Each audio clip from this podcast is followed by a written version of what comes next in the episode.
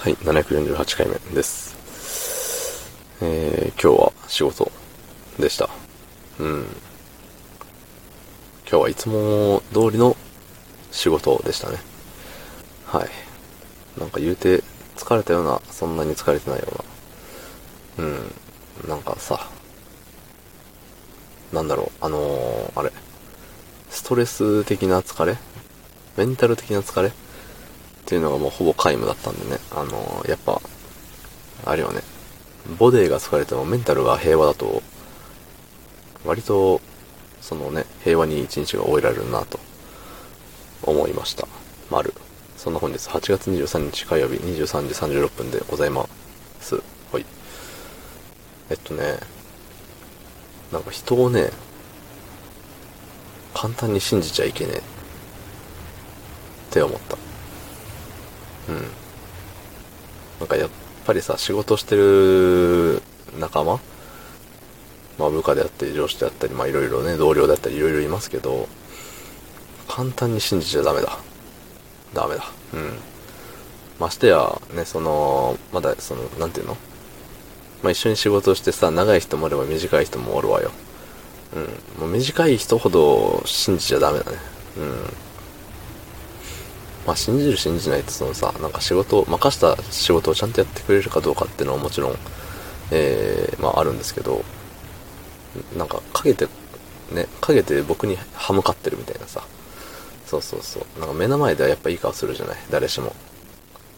たださ、その、裏で、陰口を言うというか、うん、不満を、不平不満をバーバー垂れ流しているというか、ね。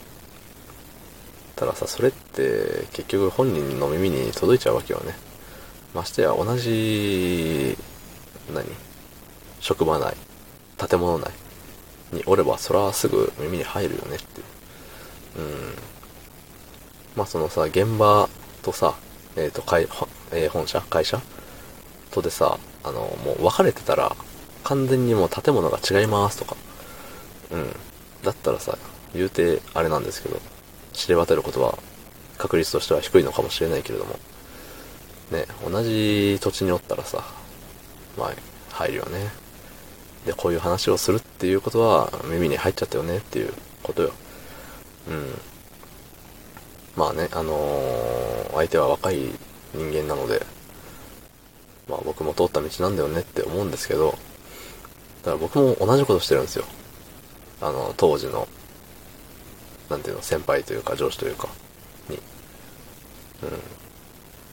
まあ同じように思ってたんだろうなって思うけど、いざされるとやっぱ、あれだね、気分良くないね。うん。まあでも気分良くないって思う反面、ああ、やっぱそう思うよね、みたいな。ああ、僕もそん、うん、僕もその頃そうだったよ、みたいな。風になんか共感できる部分もあるんだよね。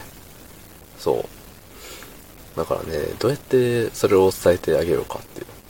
ね、よくよくさ、その、年上の人間がさ、あの、いや、俺の頃はさ、みたいな。いや、俺もそういう時あったわ、みたいなのを言われるとさ、お前何がわかんねん、みたいな。って思うじゃない。は、うっせえ、みたいな。そう。ね、うるせえ、じじ黙っとけよとかさ、思っちゃうじゃない。若い方の人間は。うん。でもさ、いざその年になってみると、あ、あいつの言う通りだったなって思うよね、割かし。うん。だからね、あ今僕がね、その若者に対して、えー、ね、いや、俺もそうだったんだけどさ、そういうなんか文句ばっか言っててもしょうがねえぜって、自分の、ね、その仕事のレベルを上げていった方が、いいよ、とか言ってもさ、それは目の前ではさ、あ、そうですよね、本当その通りだと思います、わかります、勉強になります、みたいなことを言うでしょうけど、ね、その裏ではまた同じようにさ、あいつまたこんなこと言ってて、お前に何がわかんねん、ボケとかさ、ね、言われてんだよ、きっと。そうそう。だから目の前、僕の目の前でいい顔してる人はもう裏でもいい顔してるってどっか信じ込んでる部分があったんでしょうね、僕の中で。なんかそれを今日耳に入った瞬間に、まあムカついて。うん。うん、まあまあムカついた。どの口が言っとんねん。さっさと、おめえ、おめさっさと仕事しろ、ボケ。そんなん言ってる暇が暇があるんだったら、さっさと仕事し、さっさと帰る、バカ野郎って。ちょっと思っちゃったよね。うん。言い過ぎかな？言い過ぎだね。すいません。どうもありがとうございました。